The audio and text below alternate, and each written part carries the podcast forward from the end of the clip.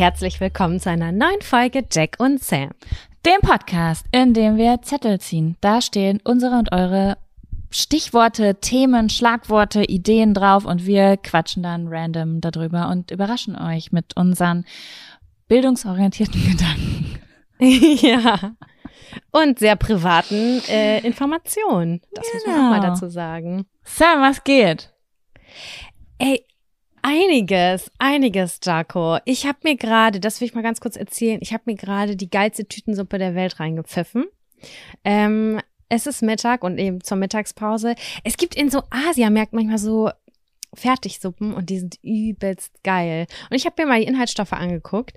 Es ist extrem lang, aber es ist komplett vegan und die sind übelst geil. Diese sind so so Nudeln und dann hast du zwei Tütchen, einmal die Gewürzmische, dann einmal die Kräutermische, die packst du da mit rein und hast du eine richtig vollwertige Mahlzeit. Läuft super. Ich habe eine richtig gute Grundlage für eine gute Podcastaufnahme. Das Beste, was man haben kann, ist ein ordentliches Schnellgericht zu Hause. Ein Fertiggericht. Richtig, Immer, richtig. muss ich auch immer im Petto haben.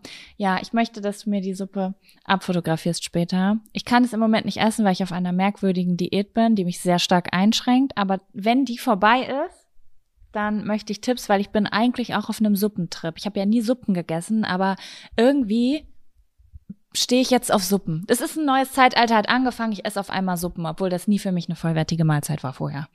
Du, ich finde auch, dass so eine reine Tomatensuppe, die finde ich boring. Aber sobald da zum Beispiel Croutons reinkommen oder da eine, eine richtig solide Einlage ist mit fettem Gemüse oder irgendwie Nudeln oder sowas, dann feiere ich die hart ab. Ja. Oder auch so als Zwischensnack. Also auch so eine einfache Tütensuppe, wo eigentlich nicht viel drin rumschwimmt, die so ein bisschen salzig ist, wenn ich irgendwie noch so eine Überbrückung brauche für anderthalb Stunden oder zwei Stunden. Dann finde ich das auch in Ordnung. Richtig, das haben wir damals in der Schule schon gemacht. Da gab es an dem Kaffeeautomaten für 30 Cent damals. Oh. gab es auch so eine ähm, Tütensuppe, so ein, so ein Brühe, würde ich jetzt einfach mal sagen, in diesem braunen Plastikbecher.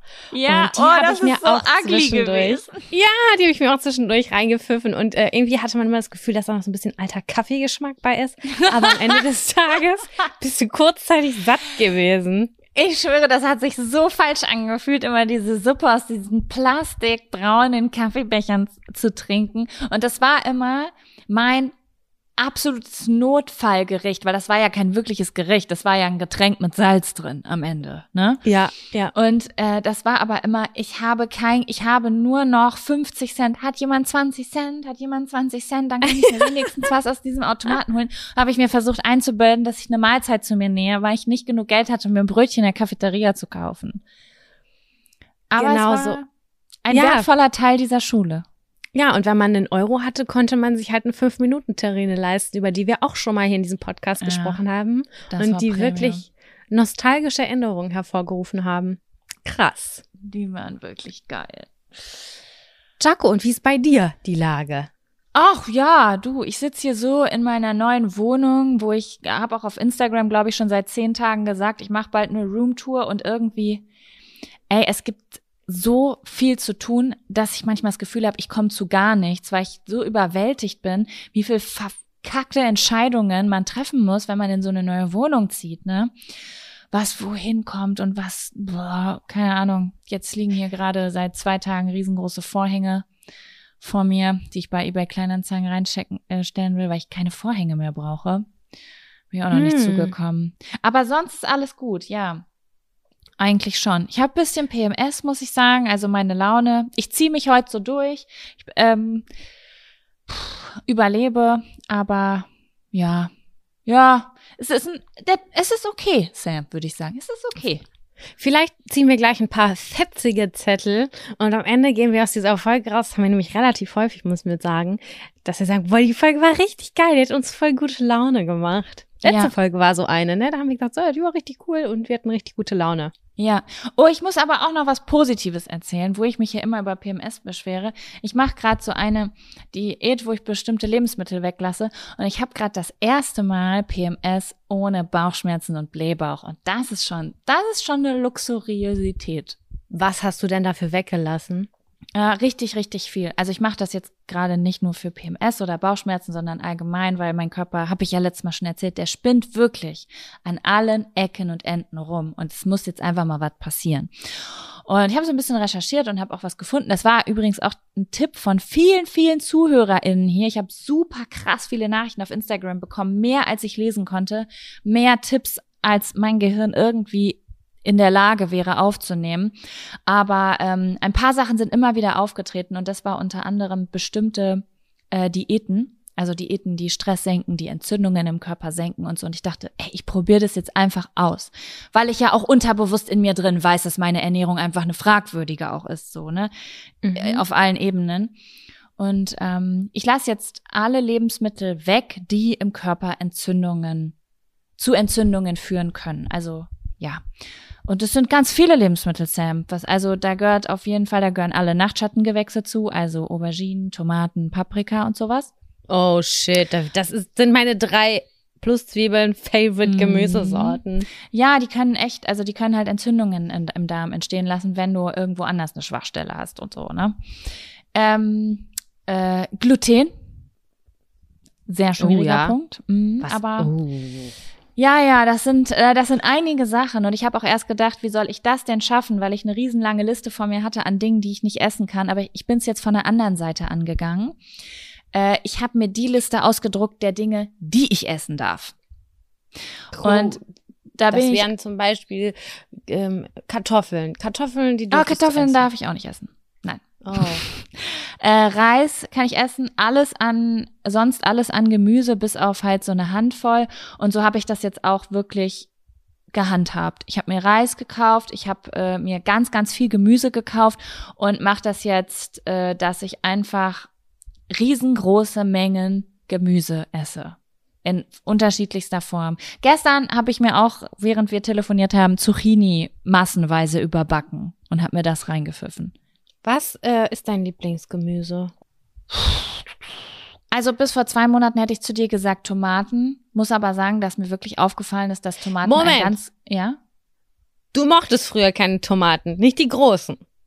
Nee, nicht die großen, aber ich mag äh, super gern kleine Cherry-Tomaten. Es kommt auf die Tomate an. Ich mag nicht diese großen Fleischtomaten. Ja, die so mehlig sind, die ekligen. Genau, aber es gibt ja auch mittelgroße die so ein bisschen röter sind oder diese länglichen Tomaten oder diese kleinen und das mochte ich immer extrem gerne. Mhm. Aber ich habe schon gemerkt, das hängt schon krass mit meinen Bauchschmerzen zusammen, die Tomaten. Oh, okay. ähm, und deswegen habe ich das ein bisschen runtergefahren und jetzt, oh, jetzt bin ich so ein bisschen, ich bin jetzt ein bisschen beeinflusst, weil meine Zucchini gestern so lecker waren, dass ich das sagen will, aber das stimmt eigentlich überhaupt nicht, weil ich esse sonst nie Zucchini. Was ist denn? Brokkoli. Ich liebe Brokkoli. Laura wird jetzt Witzig, würgen. du sagst Zucchini, ich sag immer Zucchini. Zucchini. Ist doch wahrscheinlich richtig, ne? Zucchini. Ich weiß es nicht. Meine Mama sagt auch Zucchini, aber ich sag immer Zucchini. Hm. Ich weiß aber auch nicht, wie wird das geschrieben überhaupt? Keine Ahnung. Ich finde auf jeden Fall, dass dieses Gemüse sehr neutral schmeckt und ich habe irgendwie keine Bindung dazu. Aber Brokkoli bin ich ganz bei dir. Brokkoli ist geil. Und auch gerade Spargel. Boah, Spargel, geil. Ja, Spargel ist auch richtig nice. Da hast du allerdings recht. Sie. Ja, und dann stelle ich dir die obligatorische Frage. Sam, hast du einen Fun- oder Abfaktor? Ich habe beides in klein. Ich habe beides klitzi. Ja. Ich habe Und du? Ich habe einen klitzekleinen Fun-Faktor und den Abfaktor weiß ich nicht so recht, ob der klein wird. Ich könnte mir vorstellen, dass ich mich gleich aufregen werde. Dann lass uns doch einfach zuerst aufregen. Das finde ich gut. Okay. Dann, Dann kommt jetzt. Kommt jetzt der Fun-Faktor. Ach ja, Fun-Faktor. Abfaktor. Abfaktor. Abfaktor. Wow. Jaco, hau raus. Hau raus. Ähm, Was hast du auf dem Herzen? Ich könnte mich richtig, ich weiß gar nicht, über wen ich mich alles aufregen soll. Ist es DHL? Ist es die Post? Ist das nicht ein und dasselbe? Ist es Hermes? Ich weiß gar nicht, wer mir da auf den Sack geht. Aber, Sam, wie sage ich das jetzt? Es gibt ein paar Dinge, die unterscheiden sich international. Ja, das habe ich auf meinen Reisen gemerkt. Ich wusste zum Beispiel, wenn ich meinem Freund Ranjit in Indien ein Paket schicken will, oder er mir, dann sitzen wir zu Hause und beten und hoffen einfach das Beste, dass es ankommt. Ja. Weil das ist einfach so. Da landet was beim Zoll oder woanders, da fallen Sachen rund. Das ist einfach, das hat einen sehr langen Weg und manchmal auch komische Wege und da, ähm, da geht mal was unter. Also so. Und Ja. das ist ja äh, für mich immer das gewesen, was ich in Deutschland so ultra entspannt fand, weil wir sind solche bürokratischen Streber, hier alle StreberInnen, Mhm. dass man sich zumindest immer darauf verlassen kann, dass alles ankommt. Also ich weiß nicht, wie oft jemand zu mir gesagt hat, puh, das würde ich per Einschreiben machen und ich war so, I don't care. Das ist, das ist alles so safe in Deutschland. Das kommt eh alles an und genau so und I don't know. Du weißt, was Außer meine, wenn ich oder? einen Brief zum G zur GEZ sch- schreibe, da mache ich immer ein Das ist Einschreiben was drauf. anderes. Aber so, ich, ich habe einfach immer diesen Postwegen vertraut. Ja, so ich zu eigentlich auch. 100 Das ist- Prozent. Ja. Ähm, das ist ja was anderes, wenn du irgendwie, ich kenne das noch von früher, als man vielleicht Nachhaltigkeit oder keine Ahnung, sowas noch nicht so auf dem Schirm hatte. Da habe ich immer, also so vor zehn Jahren, habe ich immer so, manchmal so Sachen aus, aus, weiß ich nicht, aus China oder irgendwo bestellt, weißt du, diese Online-Shops, weiß nicht, wie die früher alle hießen, wo du dann was, ein Meerjungfrauenkostüm bestellt hast und das kam dann 20 Nummern kleiner an und so. Und dann Mhm. musste ich immer zum Zoll laufen, wenn ich Glück hatte, aber manchmal kam das Paket auch nie an. Ja, und so fühle ich mich im Moment mit der Post in Deutschland. Es ist Hä, so weil bei krass. dir in der neuen Wohnung nichts ankommt? Nein, oder nicht wie? nur das, das hat schon viel früher angefangen. Ich weiß noch, vor einem Dreivierteljahr oder so, da habe ich eine neue Kollektion, äh, also ich mache ja Schmuck, eine neue Kollektion rausgebracht und es ist dann äh, ganz oft so, dass mir dann halt in dieser Zeit bekomme ich regelmäßig Pakete einfach, weil ähm, die Produktionsfirma mir irgendwelche Samples schickt und ich probiere die aus und bla. Und da sind uns schon so mega komische Sachen aufgefallen. Da wusste ich aber noch nicht, ist es unsere Schuld oder ist es die Schuld der Post? Weil wir, ich irgendwie, ich wurde gefragt, hey, wieso hast du noch kein Feedback gegeben zu den Sachen? Und ich sag, ja, es wäre ganz schön, wenn ihr mir die schicken würdet, damit ich die feedbacken kann. Hä, die haben wir doch schon vor sechs Wochen rausgeschickt. Okay. Und dann, dann sind diese Pakete nicht mehr aufgetaucht. Und ich habe ehrlich gesagt damals ähm, gedacht, na ja, klar, das hat die Produ das hat irgendwer in der Produktion verpeilt. Das, das liegt bestimmt in irgendeiner Ecke. Weil das nämlich zwei, dreimal passiert ist, aber immer nur mit äh, meiner Produktionsfirma. Weißt du? mhm. Da habe ich, da habe ich eher die, habe ich eher gedacht, ah, da bei denen, da macht gerade vielleicht hat, was weiß ich, vielleicht hat jemand Liebeskummer, kriegt seine Arbeit nicht, whatever. Naja, auf jeden Fall ist das dann aber weitergegangen. Ich habe dann zum Beispiel ein Paket gepackt für ähm, eine Freundin und Kollegin äh, und ich habe das dahin, genau, mein Freund hat das dann in so eine Packstation gebracht in Berlin. Ich weiß nicht, ob du das kennst oder ob ihr das in Hamburg auch habt. Das sind so Ich benutze Stationen. das auch immer, ja. Ja, und dann ähm, hat er irgendwann nach drei Wochen gesagt, so du, äh, hier steht immer noch, dass das Paket nicht abgeholt wurde. Das kann doch nicht sein. Ja, telefoniert, telefoniert, telefoniert, herausgefunden, ja, keiner weiß, wo dieses Paket ist. Es ist einfach verschwunden.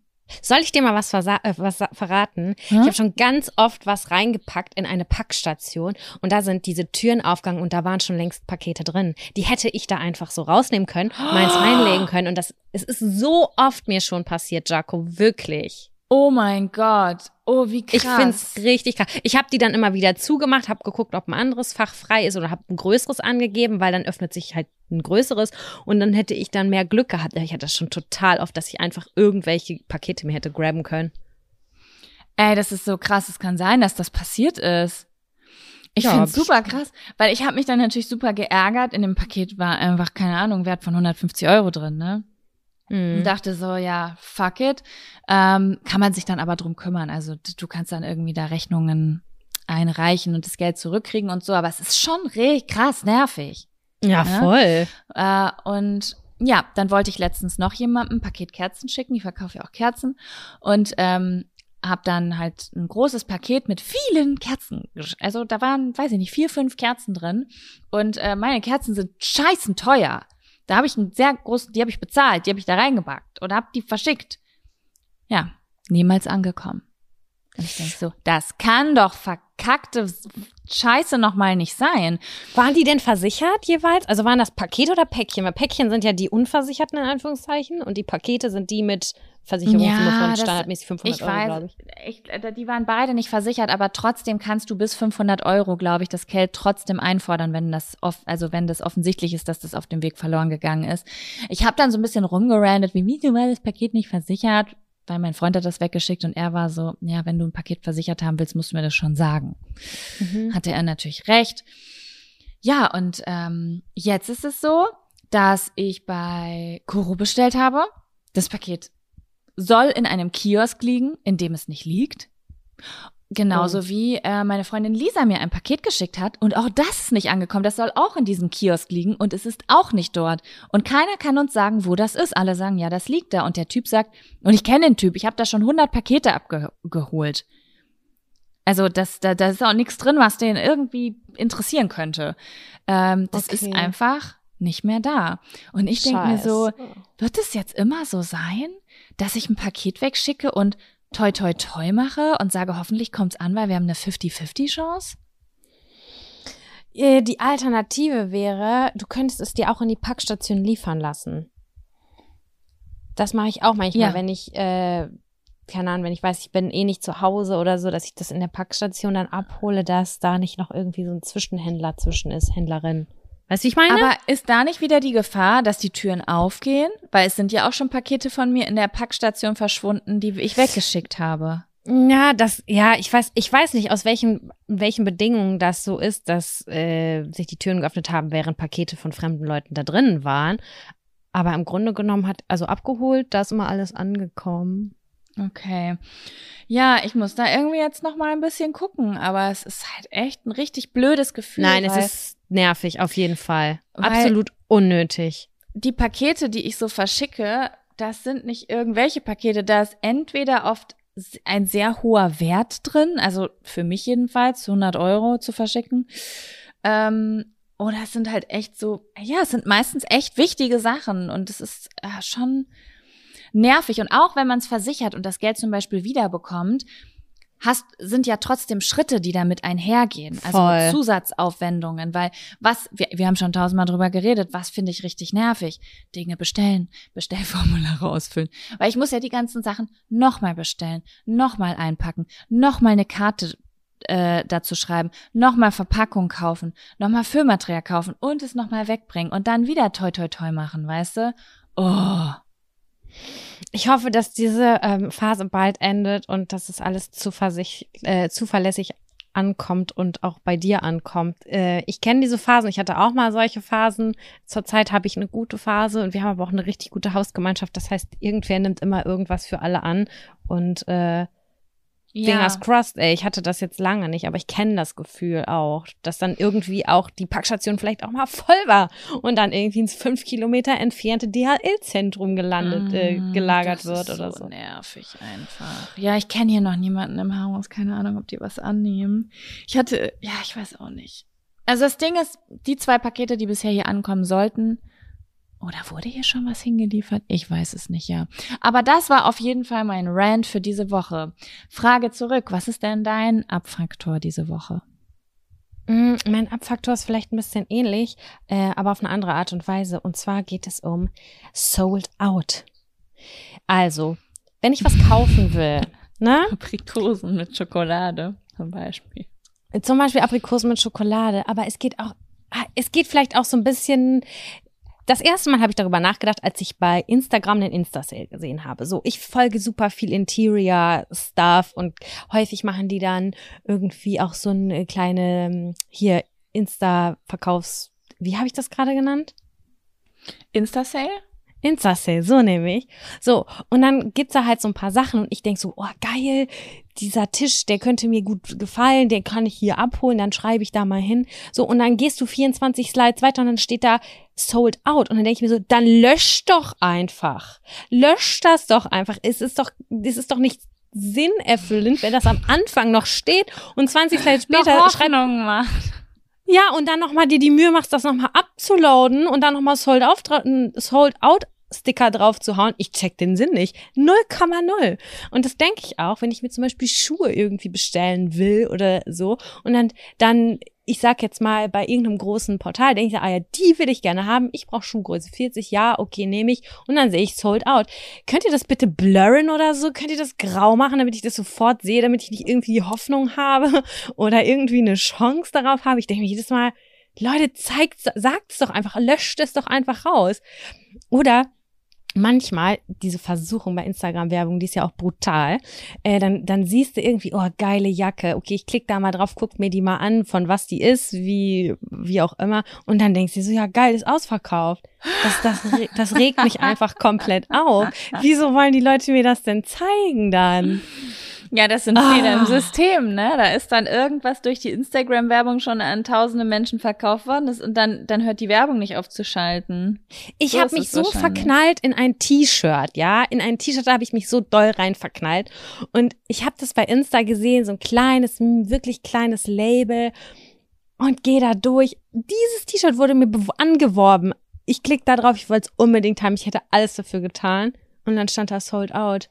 Und dann dachte ich mir, das kann nicht sein. Okay, vielleicht wird's nachgeliefert. Ich guck alle zwei Tage, ich rufe da demnächst an und frage, ob das nochmal wieder ins Sortiment kommt. Und ja, keine Ahnung. Auf jeden Fall schürt das eine kleine Wut in mir. Besonders bei den Insta-Sales, weil da für mich absolut 0,0 äh, hintersteckt. Das macht für mich absolut gar keinen Sinn, statt es zu löschen.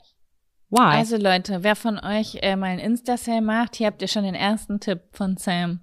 Bitte löscht verkaufte Items. Ja, es, es macht doch keinen Sinn, oder? Nein, es macht keinen Sinn, weil man dann hinterher irgendwie denkt, man will das noch haben, weil das da noch ist und dann ja. Auch für die Leute macht es keinen Sinn, weil die ja dann noch mal doppelt mehr Nachrichten kriegen. Das stimmt. Das stimmt. Hast du dich beschwert? Nee, ich, war in mir, hab vor mir hergegrummelt und hab gedacht, why, das macht einfach keinen Sinn. Ich habe vorhin noch nie darüber nachgedacht, aber ja, das ist wirklich nervig. Ich kenne das immer nur, wenn ich auch vor allen Dingen eine bestimmte Sache haben will und ich gehe jede Woche auf die Seite und hoffe, dass es das wieder gibt. Mm, und das, das habe ich bei dem T-Shirt gerade, ey. Oh, ja. Naja, egal. Ich habe es gerade beim äh, Spandauer Bürgeramt, um mich anzumelden für diese Wohnung. Also ich sag dir, die Termine da, ne? Das ist wie Gucci-Schuhe. Das finde ich so heftig. Heiß umworben werden die, Alter. Da musst du theoretisch jede Stunde aktualisieren, um zu hoffen, dass da ein Termin abgesagt wurde, der eingetragen wurde in den Online-Kalender. Wir konnten das sofort am gleichen Tag machen. Was? Wir konnten das am gleichen Tag machen. Termin, ja, dann hingegangen und dann. Das ist also, aber, ja. ich, das habe ich aber schon öfter gehört. Ämter in Berlin ist bisschen tricky. Ich weiß nicht, ob das stimmt, aber das ist so was, was uns voll oft beim Auto gesagt wurde. So, ah, Sie müssen Ihr Auto anmelden. Ah, okay, Sie melden das woanders an. Oh, Gott sei Dank, weil in Berlin könnten Sie wahrscheinlich erst in drei Wochen fahren. Ja, das ist heavy, ey. Ja. Oh, ich gut. gut, wir haben kurz Luft rausgelassen. Jetzt können wir auch zu den positiven Aspekten des Lebens kommen, was? Da hast du recht. Gut. Dann kommt cool. jetzt der Fun-Faktor. Fun! Fun-Faktor. Fun, Fun, Faktor. Das ist der Fun, Fun Faktor. Fun, Fun, Faktor. Jaco. Yes. Let me know. What was ja, fun in your life? Ja, also ähm, ich musste mich letzte Woche an was erinnern und es ist eigentlich nur eine kleine. Oh Gott, ich hoffe, ich habe das noch nie erzählt. Ähm, aber ich musste da irgendwie letztens dran denken, weil ich ein Wolfgang Petri-Lied gehört habe und da ist mir eine mhm. kleine Ergänzung eingefallen zu unseren Geschichten zum Thema, was man als Kind fälschlicherweise gedacht hat. Ja, da bin ich jetzt aber neugierig. Und ich musste so lachen, weil ich eine sehr, sehr, sehr lange Zeit in meiner Kindheit gedacht habe, dass Wolfgang Petri im Marktkauf in Lübeck arbeitet. Wie bist du denn darauf gekommen? War der Mann, der die Einkaufswagen von ja! B geschoben ja! hat. Der hat richtig dolle Locken wie Wolfgang Petri und ganz, ganz viele Armbänder am Arm wie Wolfgang Petri. Wahrscheinlich ist er Wolfgang Petri-Fan. Und du hast gedacht, der macht, der arbeitet im Markov in Lübeck, das ist ja. genial. Und mein Vater hat den halt auch immer so genannt. Ah, guck mal, da ist Wolle. Und ich dachte so, oh mein Gott, wie so, und dann, ich habe wirklich gedacht, gedacht, dass Wolfgang Petri, also wirklich bestimmt drei, vier Jahre lang habe ich gedacht, dass Wolfgang Petri die Einkaufswagen, ähm, Einkaufswagenschieber am Marktkauf im Lübbecke ist. Krass. Das finde ich, ja. finde ich richtig cool, aber ich wusste sofort, von wem du sprichst. Ja, das, ja, der ist auch auffällig gewesen. Ja, Mann, aber ja, das passt voll. Lustig. Hast du bist dann immer so ein bisschen aufgeregt gewesen, als ihr in Marktkauf gefahren seid? Ja, schon. Ich glaube, ich weiß gar nicht. Für mich war das einfach so klar. Das war für mhm. mich so ein, so ein Mann, der ist auf dem Boden geblieben. Der hat trotzdem noch seinen Job im Marktkauf, weißt du? Mhm. Ja. Weißt du, kannst du dich noch daran erinnern, wann der Groschen gefallen ist, dass es nicht der echte Wolfgang Petri gewesen ist? Nicht so richtig, muss ich sagen. Ich weiß es nicht mehr. Es war irgendwann, war mir das klar und ich habe das dann aber trotzdem auch noch bisschen weiter erzählt, weil ich meine Wahrheit schon besser fand. als die richtige. Wahrheit, weißt du? Wie Ja. mit der Mini-Playback-Show, bei der ich nie gewesen bin. Mhm. Ja, aber ähm, da musste ich irgendwie lachen, weil ich das komplett vergessen hatte. Ähm, keine Ahnung, was für eine Scheiße man als Kind manchmal denkt. Und ja, das fand ich irgendwie witzig. Ja, und was war dein Fun Factor die letzte Woche? Ich habe bei YouTube etwas entdeckt, was ich sehr empfehlen kann, was mir die allergrößte Tiefenentspannung bereitet, was ich nicht für möglich gehalten hätte. Und zwar gucke ich jetzt, oh Gott, das ist auch echt so komisch, ähm, Restaurationsvideos. Und zwar über Kunst. Ich bin auf einem YouTube-Kanal gelandet, äh, Baumgarten Restauration heißt er. Das ist so ein amerikanisches Studio, so ein Mann, der restauriert richtig alte, hochwertige Gemälde für Museen und sowas. Und der, manchmal finden die richtig abgeplatzte, alte, extrem teure Kunstwerke und die müssen aufgearbeitet werden. Da sind Löcher drin, Brandlöcher, die sind zerrissen. Und dann guckst du dir in 10, 15 Minuten an, wie der das wieder fertig macht. Und du guckst es dir danach an und denkst so, boah, krass, es sieht aus wie neu und es ist einfach mal 500 Jahre alt, dieses Gemälde oder so. Also der, der fixt die zusammen und der, der, der wirklich mit Pinzetten nimmt er sich so kleine Leinenfäden und klebt die dann mit so speziellem Leim wieder von hinten auf die Bilder drauf, um das zu fixen. Wirklich, das ist wie eine kleine Mini-Operation.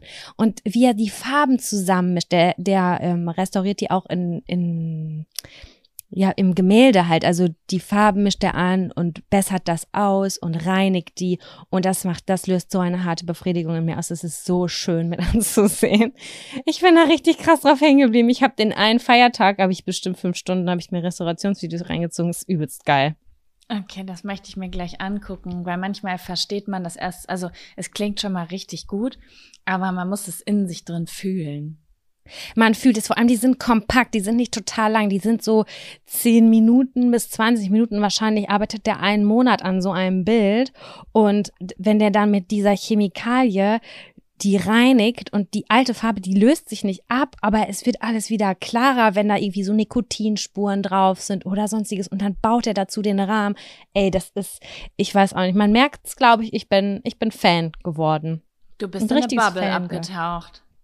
Ja, das war auf jeden Fall Restaurationsbubble.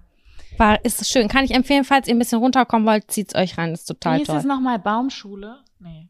Baumgartner, Baumgarten. Baumgartner Restauration. Okay. Mir daneben liegen konnte ich ja gar nicht. Die haben auch Millionen Views. Also die sind richtig big im Business auch. Die haben das richtig clever gemacht. Ja, also das, das sind ja oft die Sachen, die auch am liebsten geguckt werden, die so runter. Ich meine, guck dir mal ASMR-Videos an. Es, es, die haben Millionen Views, Leute kämmen sich gegenseitig die Haare. Aber das verstehe Ja, ich das- auch. Nee, ja, nee, ich verstehe das nicht. Ich verstehe es, wenn so Knete geschnitten wird oder so. Das finde ich auch geil. Oder Sand Ja, das- irgendwie. Na, es ist, also ich bewerte das halt anhand des Gefühls, das in meinem Körper ist. Und wenn zum Beispiel die Haare gekämmt werden, dann äh, kriege ich halt so ein Kribbeln im Körper und meine Haare stellen sich auf und so, wenn ich das laut höre. Aber positiv. Ja, ja, positiv. Das ist entspannt. Ich komme dann so in den Körper zurück. Das funktioniert aber nicht bei jedem Geräusch und nicht bei jedem Video. Also nicht jedes Haar. Das muss schon richtig gut aufgenommen sein. Aber ähm, ASMR, das macht schon ganz schön was bei mir. Bei meinem Freund aber zum Beispiel gar nicht. Also äh, der guckt sich das an und sagt so, check ich nicht, macht nichts mit mir. Also, ja, müsste ich noch mal so genauer austesten. Ich such mal was raus und schick dir mal was. Irgendwas, wo ich das Gefühl habe, okay, da stellen sich meine Haare auf. Ja, da bin ich gespannt, ob das auch was bei mir auslöst. Jaco, sind wir bereit für den ersten Zettel? Ja, wir sind bereit für den ersten Zettel. Auf jeden Fall.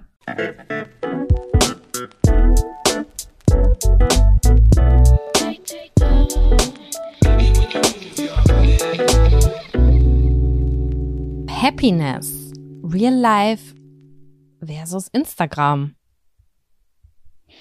Uh, okay. Äh, ich musste ich den nicht. Zettel erstmal schnallen gerade, muss ich ganz ehrlich sagen. Also ich, ich glaube, glaub, den Zettel haben wir aufgeschrieben, als wir damals, ähm, der, die, das war ein Vorschlag, der reinkam, als wir damals mit Marvin die Folge aufgenommen haben. Da erinnere Aber ich mich ja. noch dran. Da habe ich dir aufgeschrieben. Hast du denn Lust, jetzt darüber zu quatschen mit mir? Oder? Ja, doch. Ja.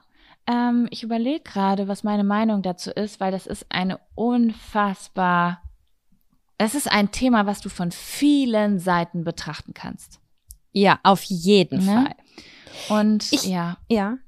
Nee, erzähl mal. Ich habe neulich vor ungefähr einer Woche so einen Post gesehen, den haben viele Leute repostet. Das war ein Spiegel und darauf war zu sehen ein Apfel und das war aber von hinten fotografiert und der Apfel war angebissen von hinten. Im Spiegel hast du aber nur den glatten roten Apfel gesehen.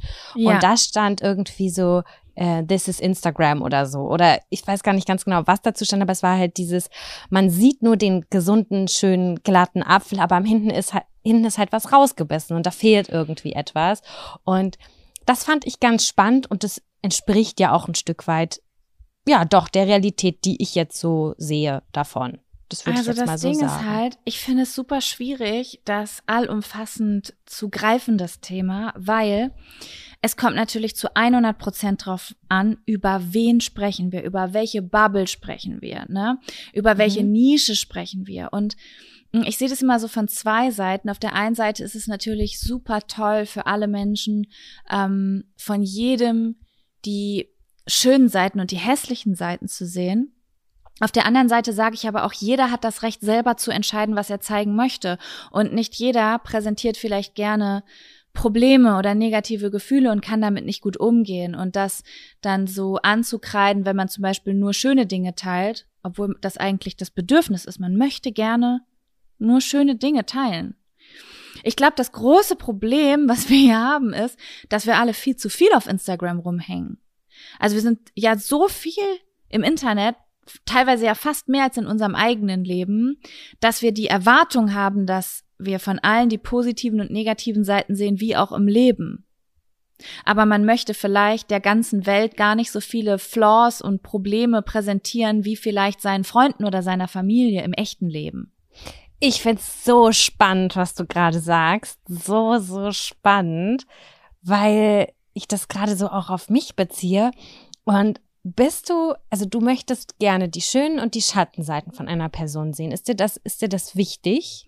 Nein, das ist mir ehrlich, ich muss jetzt ehrlich sein, ich verstehe das, wenn Leute das ähm, gerne sehen möchten, weil sie vielleicht in ihrem eigenen Leben strugglen und es ihnen hilft, die Schwächen von anderen Menschen auch zu sehen. Das verstehe ich. Ich persönlich habe äh, dieses Bedürfnis nicht, beziehungsweise wenn ich das Bedürfnis habe, mich mit Schwächen auseinanderzusetzen und mich verbind also Verbindung spüren möchte und mir das gut tut, dann suche ich mir speziell Leute raus, dessen Thema das ist. Das sehe ich ganz genauso. Also gerade bei Punkt, also Punkto Instagram teilen. Ich habe so ein ganz natürliches Bedürfnis, Sachen vielleicht auch zu zeigen, die mir irgendwie positiv ins Auge fallen, die ich erlebe und die auch gerne teilen möchte. Ich will damit aber auch gar keine Fassade oder so aufbauen, weil wenn ich zum Beispiel ein Problem habe oder so, dann mache ich das ja auch häufig mit mir, meinen Freundinnen oder meinem Partner aus und habe dann auch so ganz automatisch gar nicht das Bedürfnis, das mitzuteilen. Und auf der anderen Seite denke ich auch ganz häufig, das juckt doch auch keine Sau, wenn sich da jetzt jemand ständig beschwert, oder? Naja, es gibt ja nochmal einen Unterschied, ob man sich beschwert oder ob man irgendwie mh, Ängste teilt oder Schwächen oder ähm, Streitereien, also so etwas, was die Leute auch von sich kennen. Also viele Leute, ich habe das, also ich habe ja immer so Phasen, manchmal habe ich Phasen, wo ich sehr viele ähm, private Dinge teile, auch äh, Dinge, die sehr schlecht laufen bei mir oder Ängste oder Sorgen, die ich habe und dann erkenne ich schon einen sehr großen so Release bei den Leuten wie oh mein Gott, ich bin gerade so erleichtert, dass es nicht nur mir so geht. Das lese ich sehr, mhm. sehr häufig und das finde ich auch schön. Und ich teile das auch manchmal gerne, aber ähm, nur wenn ich das möchte. Und ich mache das manchmal gerne, dann wiederum gar nicht. Also zum Beispiel die letzten zwei Jahre waren zu, also meine letzten zwei Jahre waren zu krass, als dass ich die teilen konnte. Das war für mich emotional nicht möglich. Mhm. Wird es vielleicht irgendwann sein, aber in der Zeit auf jeden Fall nicht. dafür hatte ich davor Probleme, die ich richtig gern geteilt habe, weil ich so mich zeigen wollte und und Leute einen Denkanstoß auch mitgeben wollte oder so. Und ich denke, jeder sollte das so machen, wie er es fühlt. Aber da Dinge zu erwarten, ich denke, das ist nicht, nicht der Weg. Die Leute, die negative Dinge teilen, Schwächen teilen, Dinge vielleicht auch über psychische Probleme, mentale Probleme, über Struggles, das, das muss aus deren, Her aus deren Herzen kommen. Verstehe ich. Ich denke jetzt gerade noch mal was anderes, ne? Mhm. Wenn ich jetzt zum Beispiel in dieser Position bin, zum Beispiel jetzt nur mal um irgendwie was Greifbares zu haben. Ähm, mich beschäftigt ja auch diese Wohnungssuche ganz doll und ich könnte jeden Tag, also jede Folge irgendwie 20 Minuten Abfaktor damit füllen, aber ich will das gar nicht, weil ich mir denke so, ja, es, es bringt niemandem was, diese Negativität jetzt so rauszulassen, auch wenn ich das Bedürfnis hätte, darüber zu reden. Weißt du, wie ich meine? Das heißt, ich nehme mich auch ein Stück weit zurück, weil ich niemanden damit belästigen möchte. Ich möchte niemanden, äh, ja, zu doll damit nerven, weißt du, wie ich meine? Mm, also also jetzt nicht auf den Podcast bezogen, sondern auch über, zum Beispiel über Instagram oder so, weil das ist halt meine Realität, das ist mein reales Leben. Und ich könnte mir auch vorstellen, das zu teilen, weil ich den Austausch auch manchmal ganz cool finde, aber ich auch ganz häufig denke so, boah, puh, nee, ich glaube, das ist zu negativ oder so. Das glaube ich nicht. Also ich würde das nicht negativ auffassen. Ich, ich folge einigen Leuten, die auch ähm, äh, die die Hochs teilen, aber auch die Tiefs. Und ähm, ich sehe das gar nicht als Beschweren. Ich meine, wenn du jetzt dreimal am Tag ein Posting machst und sagst, mein Leben ist so schwer, ich bin in keine Wohnung, ich werde auf der Straße landen und das machst du jetzt drei Wochen, würde ich sagen, okay, Sam, ich mache mir Sorgen, ich komme jetzt vorbei, ich helfe dir bei der Wohnungssuche. Ja. Aber ähm, ich glaube nicht, dass das irgendwer denken würde, ehrlich gesagt. Aber ja, ich weiß nicht, wenn du dich nicht danach fühlst. Ja, da kommt es halt jetzt drauf an. Möchtest du es einfach nicht, fühlst du dich nicht danach, dann lass es sein. Aber nerven würdest du damit garantiert niemanden, das glaube ich nicht. Wahrscheinlich ist es auch ähm, der Ausgleich, ne? Also das ist nicht super, also dass man halt unterschiedliches zeigt dann wahrscheinlich mhm. und dass, dass man halt sich nicht so festfährt auf diese eine negative Sache. Ja, ich glaube, es ist eine ganz individuelle Sache, weil ich gerade überlegt habe, als du das gesagt hast, ja gut, aber ich habe dieselben Gedanken auch in Bezug auf andere Dinge. Ich teile zum Beispiel super gerne Sorgen, Ängste, Gedanken, aber ähm, nur, wenn ich etwas daraus gelernt habe. Also wenn ich das Gefühl habe, oh, ich habe was verstanden, das will ich teilen. Mhm. Solange ich einfach nur mich scheiße fühle, teile ich es nicht. Ich glaube, das würde auch einigen Menschen helfen, weil manchmal hilft es auch einfach, wenn du merkst, scheiße, ich stecke nicht allein in diesem Loch. Gerade wenn es mir psychisch nicht gut ging, habe ich das gemerkt, so bei Profilen, die sich mit dem Thema mentaler Gesundheit auseinander und so Leute, die auch gerade denselben Struggle haben, dass man so denkt, boah, ich bin nicht alleine. Aber ähm, das, ich merke, dass das das nicht wenn ich so spirituell sagen darf, das ist nicht der Grund, warum ich hier bin. Mhm.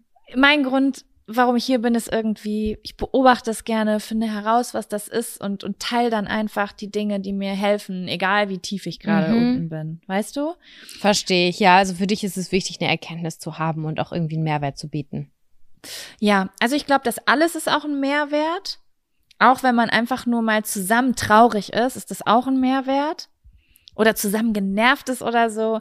Aber ähm, ja, jeder hat ja so ein, sein eigenes Ding. Du zeigst, du machst gern gute Laune, du zeigst gern bunte Farben, zeigst irgendwie die schönen, also das ist so für mich dein Instagram-Kanal, so die kleinen schönen Dinge des Lebens sehen auch. Mhm. Und ähm, wahrscheinlich noch ganz viele andere Sachen, aber das ist jetzt das Erste, was mir in den Sinn kam. Und äh, ich teile mal gern irgendwelche komischen Gedanken und Analysen ähm, und so hat jeder irgendwie sein Steckenpferd. Und ich, also, wie sage ich das jetzt? Ich gehe ja zum Beispiel nicht in den Baumarkt und beschwere mich, dass es dort keine Schuhe gibt oder dass es dort keine Jacken gibt. Und ich finde, so ein bisschen kann man das auch auf Insta, auf InfluencerInnen übertragen. Ich will es jetzt nicht auf ganz Instagram übertragen, aber wir können das Thema natürlich auch noch in eine ganz an, also wir beide befinden uns auch in einer ganz eigenen Bubble. Ich weiß jetzt nicht, was ich darüber sagen würde, wenn ich jetzt nur so ganz große, perfekte durchtrainierte, getaktete Lifestyle-InstagrammerInnen folgen würde. Ich bin in dieser Blase komplett überhaupt nicht drin. Ich habe drei Monate später erst herausgefunden, dass es Dr. Smile gibt oder äh, ja. weißt du, wie ich das meine? Also ähm, vielleicht hätte ich dann eine ganz andere Meinung. Weißt du, wie ich meine? Ich weiß, was du meinst. Ja, es ist, man, also ist bei mir auch so, ich folge sehr vielen Leuten, äh, die mir auch irgendwie ein Stück weit ähneln, die mich inspirieren, aber auch mit denen ich äh, sympathisiere, die mir sympathisch sind. Das ist mir halt super, super wichtig. Und klar landet man auch dann mal hier und da auf einem Profil, wo man dann wieder sagt, ja, irgendwie passen wir nicht zusammen. Das klappt halt einfach nicht. Ist ja auch voll, vollkommen in Ordnung. Ähm, da sagst du was ja. Wichtiges. Ich glaube, das ist wirklich was, was man sich immer wieder vor Augen halten muss. Man ist nicht Opfer irgendeiner Instagram-Mentalität, sondern man kann das in die Hand nehmen und kann, wenn man in seinen Feed geht, und ich kenne das Gefühl, Leute, ich kenne dieses ganz eklige Gefühl in der Brust und im Bauch, wenn man durch den Instagram-Feed geht und man fühlt sich irgendwie scheiße, entfolgt den Leuten, die euch dieses Gefühl geben. Das heißt nicht, dass die Leute blöd sind, die passen gerade einfach nicht zu euch. Ihr habt das Gefühl, ihr habt nur perfekte Leute, bei denen alles super läuft und bei euch ist es nicht so und ihr seid sauer, wenn ihr das seht. Entfolgt den Leuten und folgt den Leuten, äh, die euch dabei helfen, da rauszukommen aus ja. dem Problem. Ja.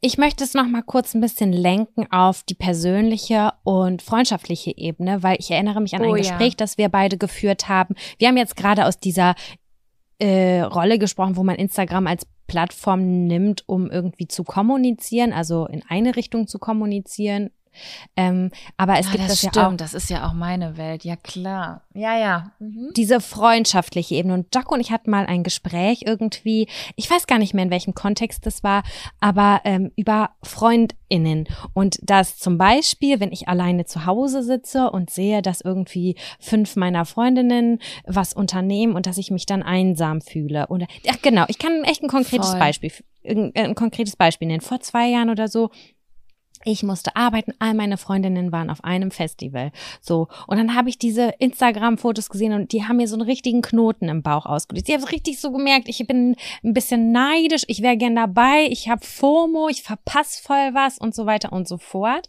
Und dann habe ich das aber im Nachhinein, also das, das, die haben natürlich auch nur die schönen Seiten. Da sind wir wieder beim Real Life, ne? Und Happiness mäßig äh, bei Instagram.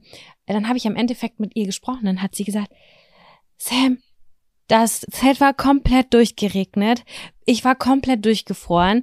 Mir hat alles wehgetan. Ich wollte einfach nur noch nach Hause.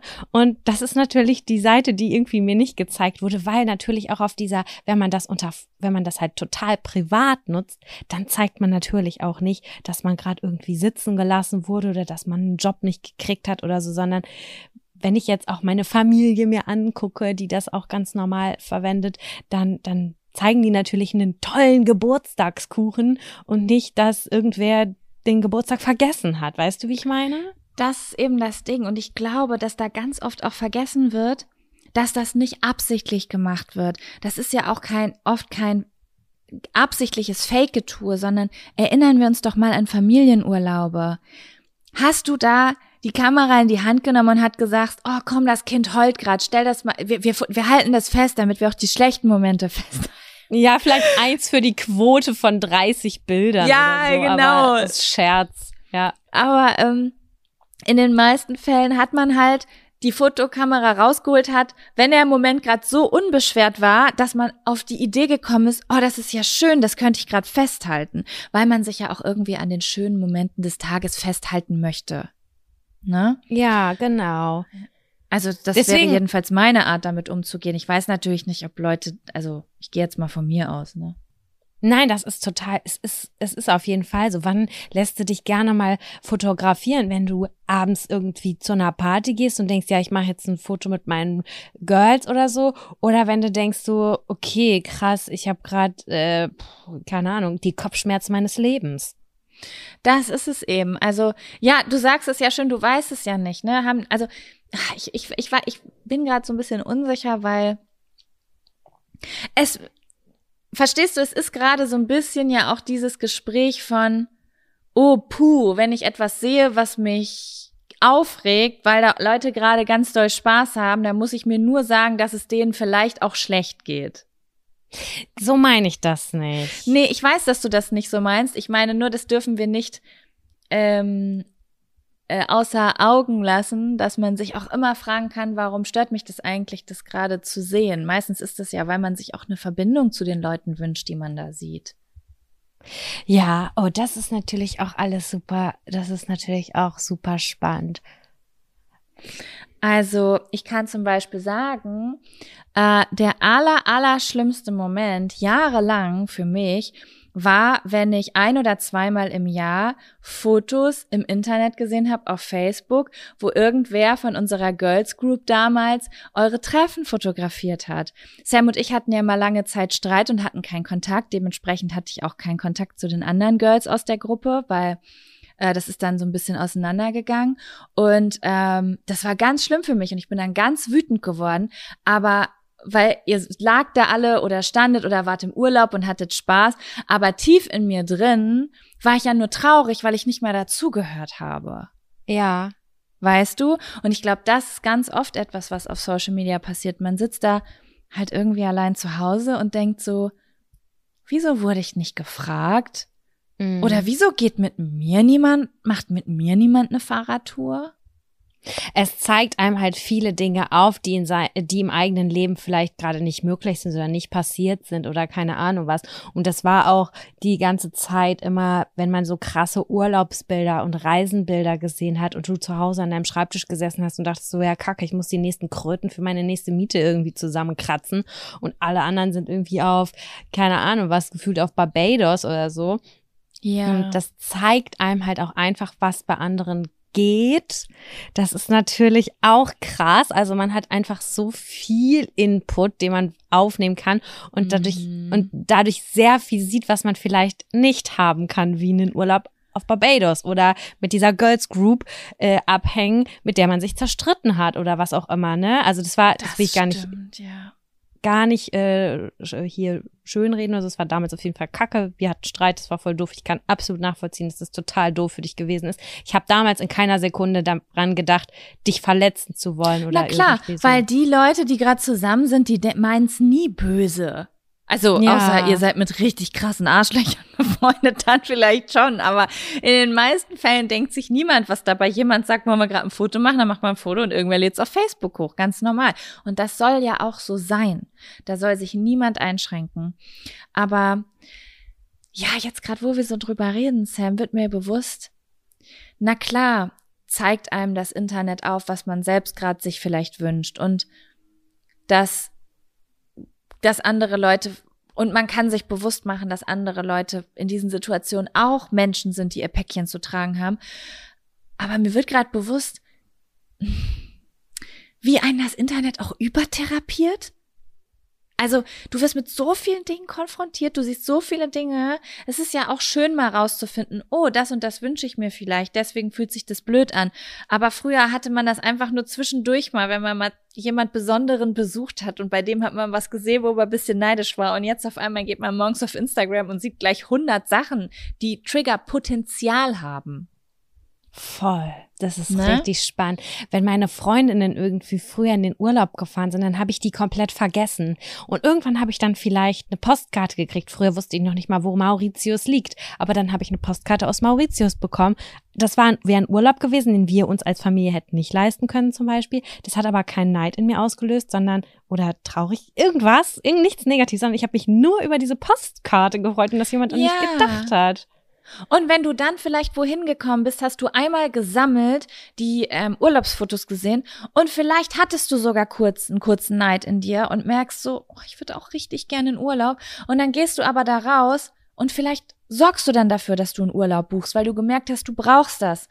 Ähm, aber heutzutage ist es ja nicht so, dass du einmal eine Pod Postkarte kriegst und dir einmal gesammelt die Fotos anguckst. Jeden Tag kommt dann ein Urlaubsfoto.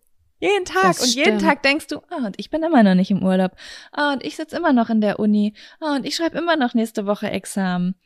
Das ist Mein schon krass, wofür, womit man sich da jeden Tag konfrontiert, ne? Das ist voll krass. Ich weiß ganz genau, dass damals ähm, mal ein Video von Andrea Morgenstern und ihrer Freundin Kim Lian, die waren in Thailand und das war der Auslöser dafür, warum ich gesagt habe, ich will nach Thailand. Ich habe dieses Video gesehen habe gesagt, ich muss dahin. Ich habe so viele Kellnerjobs angenommen, damit ich irgendwie das Geld zusammenkratze, um dahin zu fliegen, um dieses, dieses Gefühl stillen zu wollen, auch mal da gewesen zu sein. Auf diese Idee wäre ich natürlich nicht gekommen, wenn ich es nicht gesehen habe. Und ich bin total froh, dass mich das positiv motiviert hat. Ich mochte die beiden total gerne in diesem Urlaub da zu begleiten. Das ist schon, oh Gott, sieben Jahre her oder so, als ich dieses Video gesehen Ja. habe, keine Ahnung. Ähm, und das kann natürlich auch voll positiv motivieren und irgendwie einem neue Möglichkeiten und Optionen aufzeigen. Aber man muss ein hartes Fell haben, auf jeden Fall, und es nicht zu nah an sich ranlassen. Ja. Und ja, wirklich, ja, gut auf sich aufpassen, ne? Dass Leute im Feed sind, mh, die was Gutes in einem auslösen. Und Mhm. ähm, es vielleicht auch der Lebenssituation anpassen, ne? Und pff, verdammt nochmal echt zwischendurch dieses verkackte Handy weglegen. Also das, das kann ich mir nur sagen. Ja, das, das kann ich mir auch sagen, auf jeden Fall. Und das kann sich wahrscheinlich jeder andere auch sagen. Mich würde eure Meinung total dazu interessieren. Schreibt uns doch gerne, ähm, was ihr so dazu denkt oder eure Sichtweise. Ja, das Finde ich find immer auch noch mal richtig ganz cool. spannend, äh, Voll. Was da noch zukommt. Vielleicht haben wir, bestimmt haben wir auch irgendwas vergessen oder so und Das meinte ich ja eben. Das Thema ist so groß. Du hast Privatpersonen, du hast äh, die berühmt-berüchtigten InfluencerInnen, äh, irgendwelche Promis, Stars, Fußballer, tausend Bubbles, also so unterschiedlich wie die Menschheit ist, sind ja auch die ganzen Leute, die da präsent sind, ne? Das ist, das ist wirklich schwer, das von allen Seiten zu betrachten. Aber ich finde, wir haben das gar nicht schlecht gemacht. Also ich hab schon, bin schon so losgeworden, was mir zu dem Thema auf dem Herzen, Herzen lag. ja, äh, also ich auch. Ich finde das auch gut. War ein, war ein gutes Thema tatsächlich. Fand ich auch. Dann würde ich jetzt neun Zettel Nee. ziehen. genau.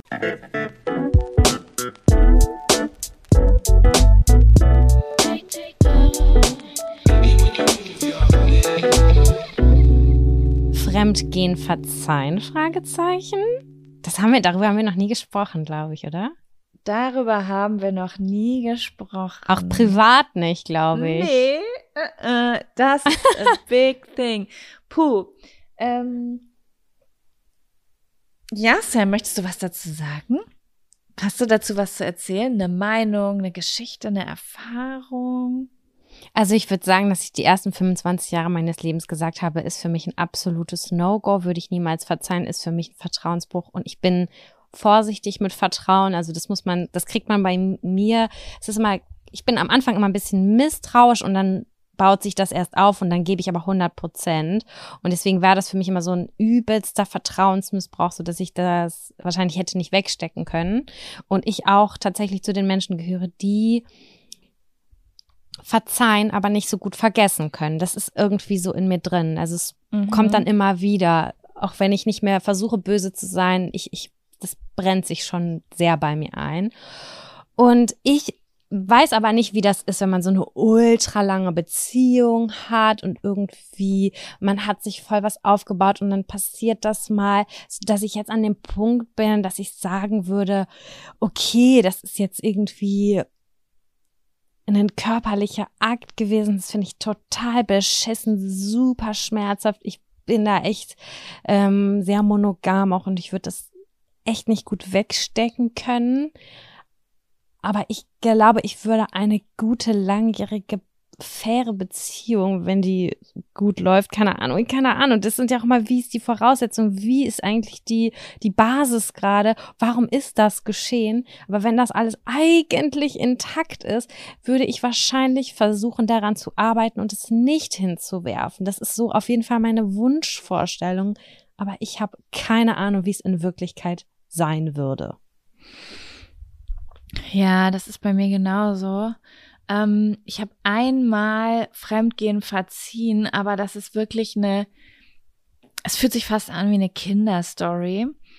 Mm, das war mein damaliger Ex-Freund. Ich glaube, ich, was heißt Kinderstory? Ich war, das, also ich war kein Kind mehr, ich war 19, aber es fühlt sich gerade so lange her und wir waren so dramatisch damals, oh mein Gott. Ähm, mit dem war ich nämlich damals frisch zusammen. Mhm. Ähm, so seit zwei, drei Monaten. Und wir waren wirklich all in. Also übertrieben all in. So wir, wann heiraten wir und kriegen Kinder all in?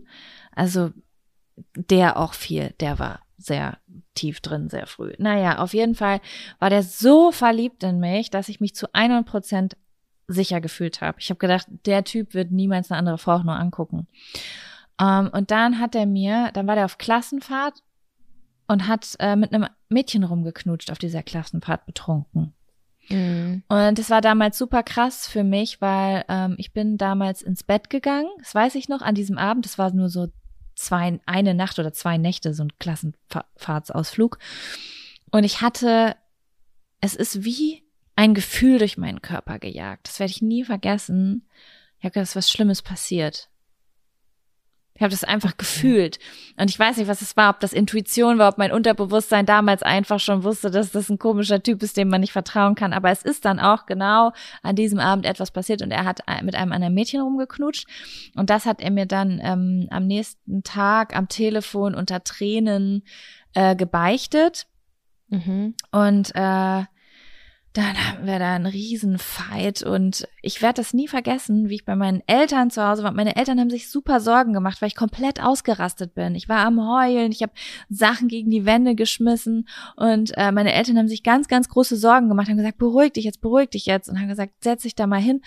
Und dann haben die gefragt, was ist los? Und dann habe ich gesagt, ja, also mein Freund hat ein anderes Mädchen geküsst und ich werde diesen Moment nie vergessen, weil meine Eltern waren so, ach so. okay. Und ich lag da und in dem Moment war das für mich das Schlimmste, was mir jemals passiert ist. Ja, okay. Und es passt, die Reaktion verpasste nicht zu dem Gefühl, was ich in mir hatte und ich war total verwirrt, weil bis zu dem Zeitpunkt, egal was ich jemals zu Hause erzählen hatte, meine Eltern waren immer so, okay, wen müssen wir umbringen? Mhm. Und dann waren meine Eltern so, beruhigt dich, alles gut, sprecht euch erstmal aus, das kann mal passieren. Und ich war so, das kann mal passieren. Are you fucking kidding? Hab ich so gesagt, die Person, die bis zu diesem Zeitpunkt selbst schon mal fremdgegangen ist. Aber ich war im absoluten äh, Drama-Mode und da habe ich an dieser Stelle auch ähm, wieder mal gemerkt, äh, ich kann mit diesem Vertrauensbruch nicht umgehen.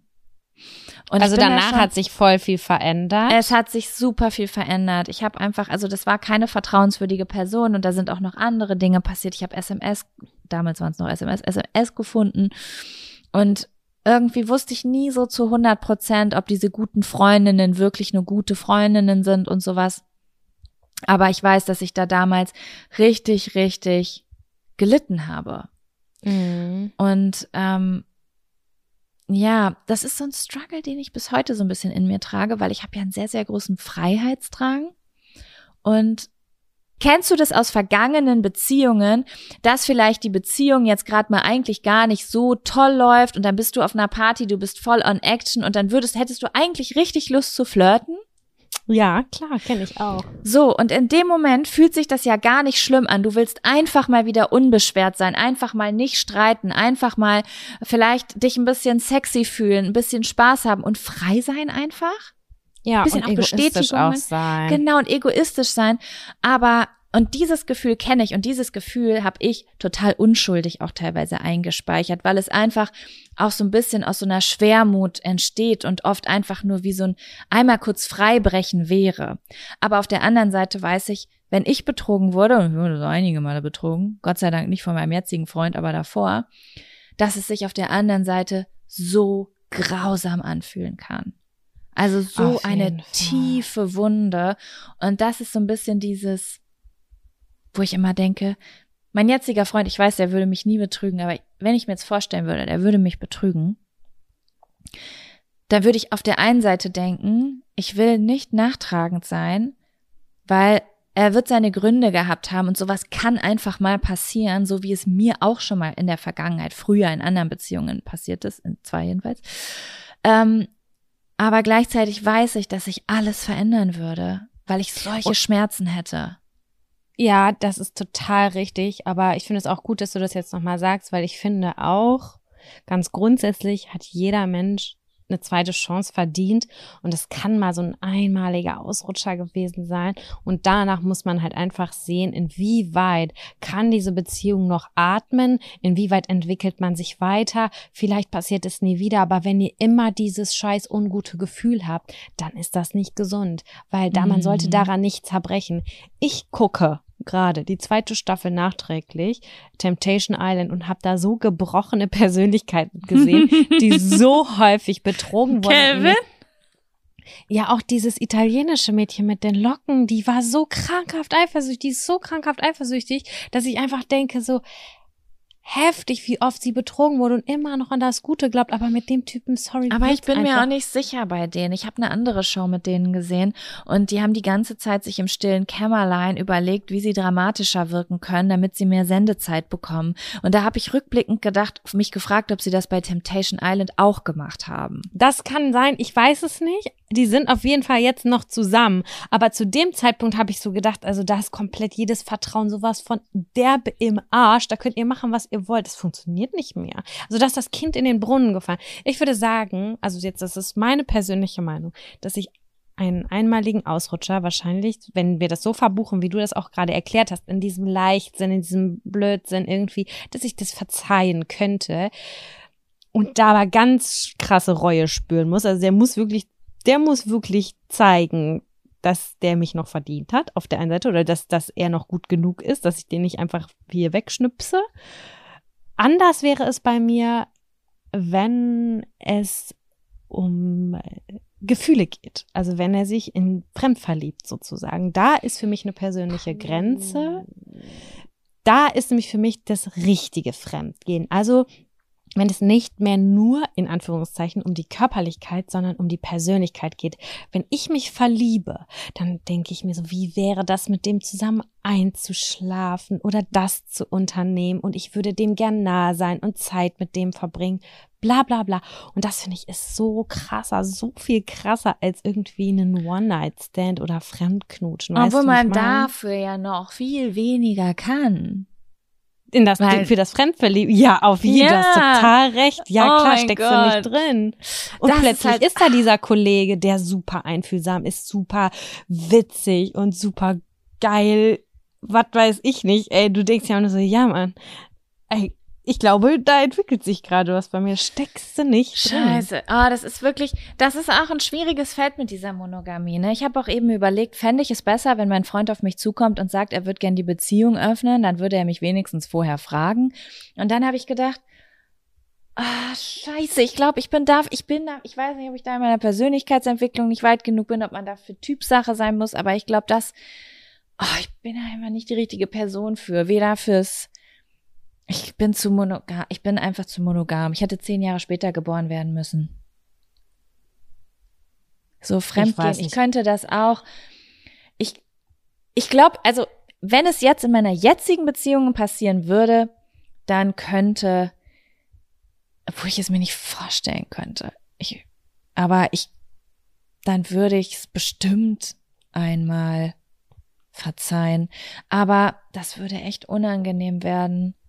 Ich weiß nämlich, wo ja. ich dann bin. Oh Gott, hätte der zu leiden. Mindestens ja, zwei und das Jahre. Aufbauen, dieses Vertrauen wieder aufbauen, das ist so hart, ey. Und nicht dieses schlechte Gefühl haben, der geht weg, fuck, was könnte jetzt wieder was passieren, sondern entspannt zu Hause zu sitzen. Und ich kenne das aus früheren Beziehungen und auch aus meiner jetzigen Beziehung am Anfang, dass ich unruhig war, wenn die irgendwie ich mit den Jungs irgendwie voll das Ding gerissen haben oder auf irgendeine Party oder auf irgendein Festival gefahren bin. Ich war irgendwie so unruhig und heutzutage bin ich die gechillste Person. Ich mache drei Kreuze und denk so, jawoll, ich habe drei Tage, bin ich alleine. Was Geileres kann mir nicht passieren. Aber diese Bauchschmerzen, die ich früher hatte, oh Gott, das war so furchtbar. Ja, weil man so Vertrauen furchtbar. muss aufgebaut werden.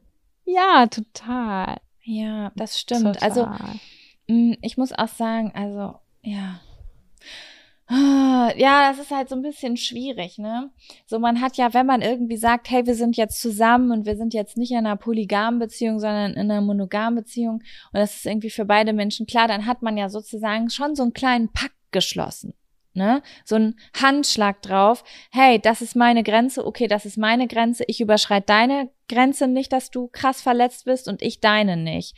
Und dann, ja, ich weiß gar nicht, wo ich gerade hin will, Sam. Ich weiß nicht, wo ich hin will. Ich glaube, wir haben das, alles gesagt.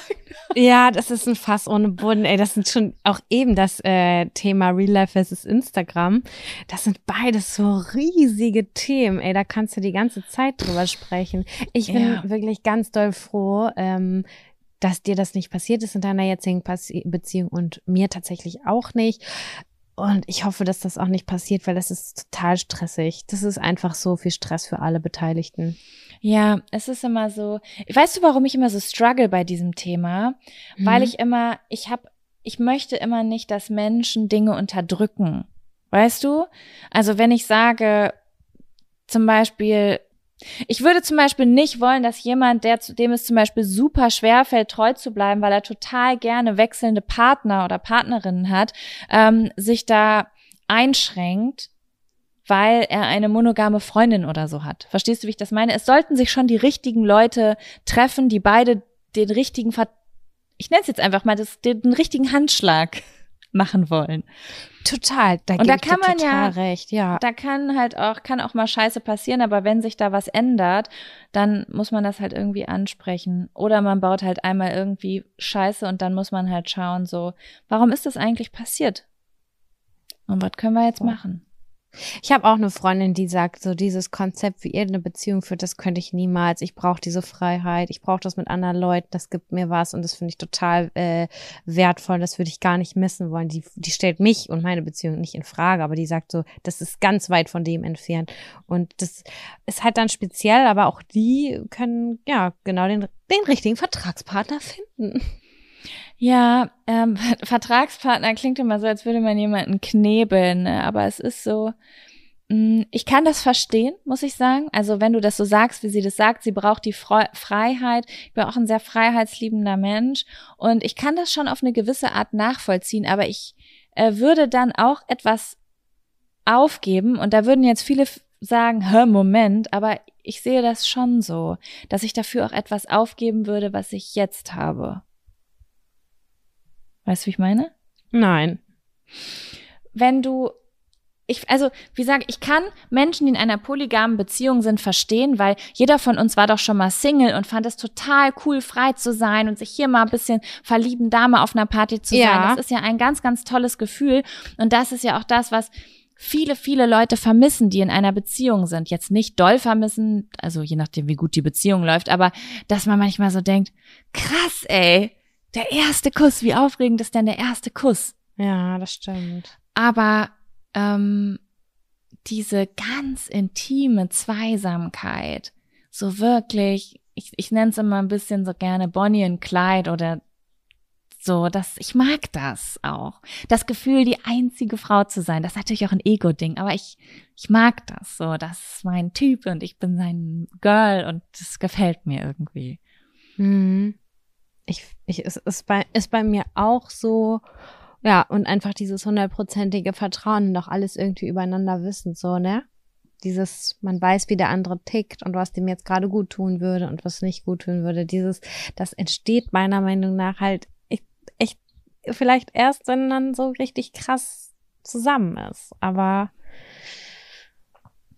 ja, I don't know. Aber es gibt so viele verschiedene Beziehungsmodelle. Keine Ahnung, weiß ich nicht. Sind wir auch gerade, ich habe uns jetzt gerade so ein bisschen in die Polygamie ähm, äh, Richtung geschickt. Das tut mir leid. Das liegt aber daran, dass ich ganz oft ähm, äh, dass das Konzept der Monogamie im Internet in meiner Bubble so oft angezweifelt wurde, dass ich dann versuche, das von verschiedenen Blickwinkeln zu betrachten. Und so eine einfache Frage wie Seitensprung, verzeihen oder nicht verzeihen, wird dann auf einmal riesengroß in meinem Thema und da kommen dann noch viel größere Fragen auf. Weißt du, weißt du, wie ich meine?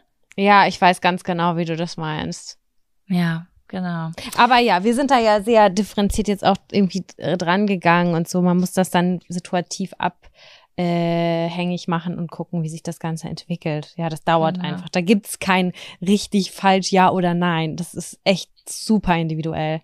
wie sich die Leute halt fühlen. Und äh, wir waren uns da, glaube ich, gerade schon sehr einig, dass wir das beide nicht so geil fänden. Aber wenn es sich lohnt, da diesen Vertrauensbruch zu darüber hinwegzusehen, kann man das natürlich versuchen. Sollte das passiert oder passiert sein bei euch oder so, ich glaube, da ist es das Allerwichtigste, ganz offen darüber zu sprechen. Ja. Aus welchen Gründen, wie ist das passiert, wie kann die andere Person das verstehen. Wobei da gibt's natürlich auch wieder unterschiedliche Sachen. Ne? Nicht, dass man zu viel weiß, weil wenn man zu viel weiß, dann wird man auch kirren. Ja, es kommt halt, wie gesagt, ne, ich sag dann jetzt einfach mal so, jeder Seitensprung ist so individuell, wie Menschen individuell sind, ne, weil jeder reagiert da anders drauf, jeder fühlt anders. Manche müssen alles wissen, einige dürfen gar nichts wissen, weil sonst die Gefühle verrückt was wäre bei dir? Würdest, was, das möchte ich gerne wissen. Das ist eine Interessensfrage. Äh, Oh Gott, ich weiß genau, wie ich dann wäre. Dein Freund hat dich betrogen.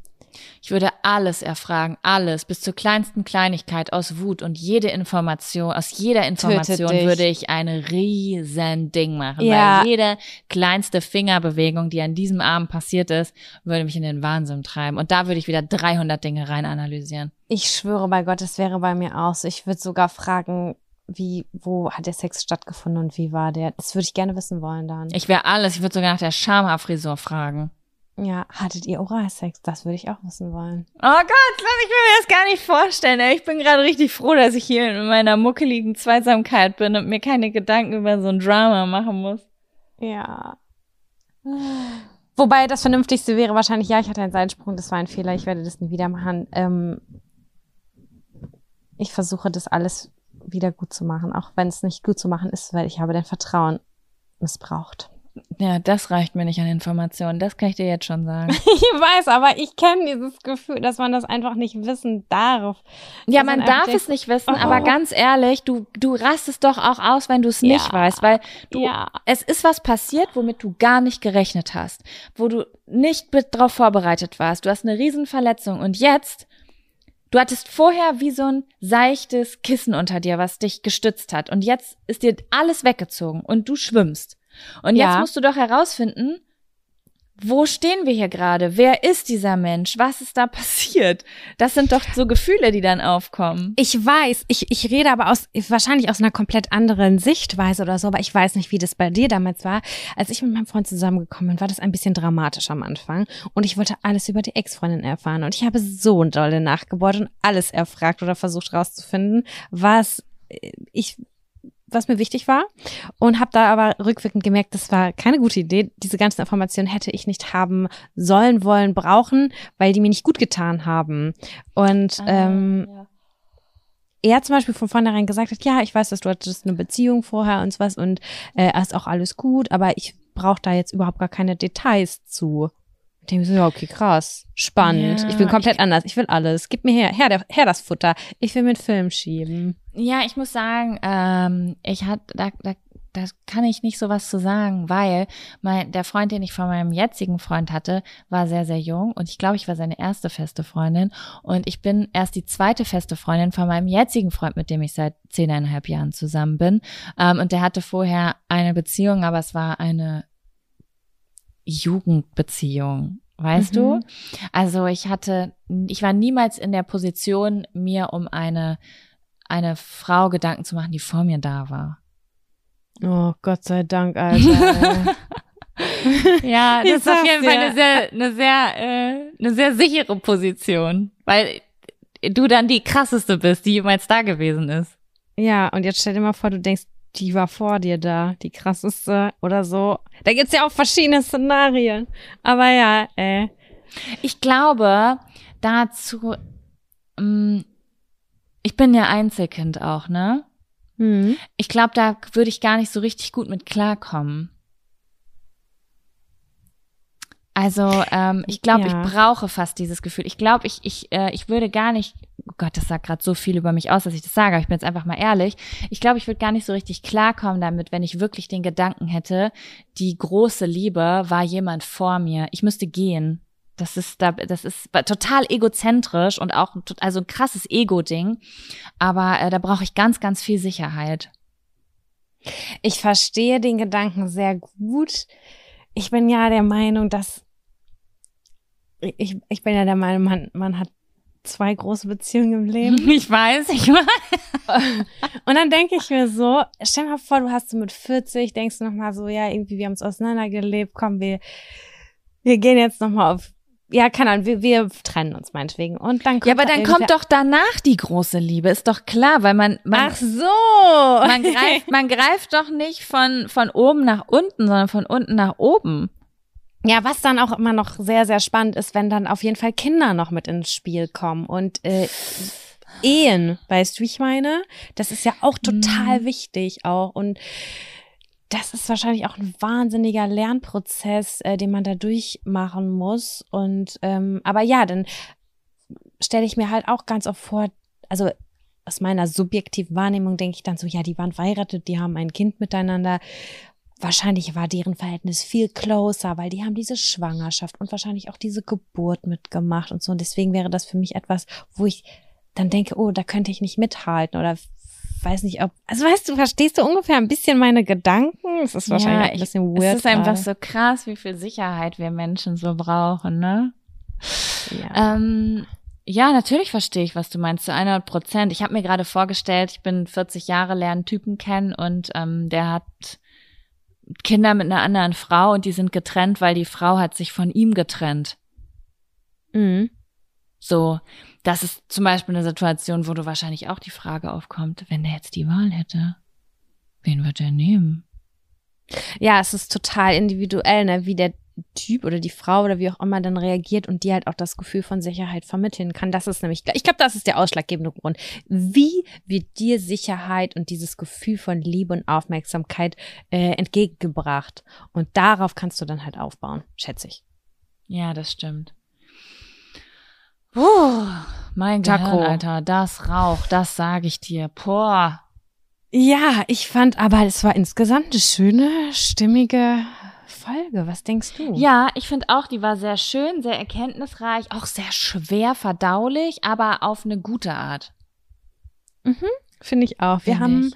ja heute weniger Lachanfälle gekriegt, aber sehr viel auch über uns selbst nachgedacht. Das ist wahr.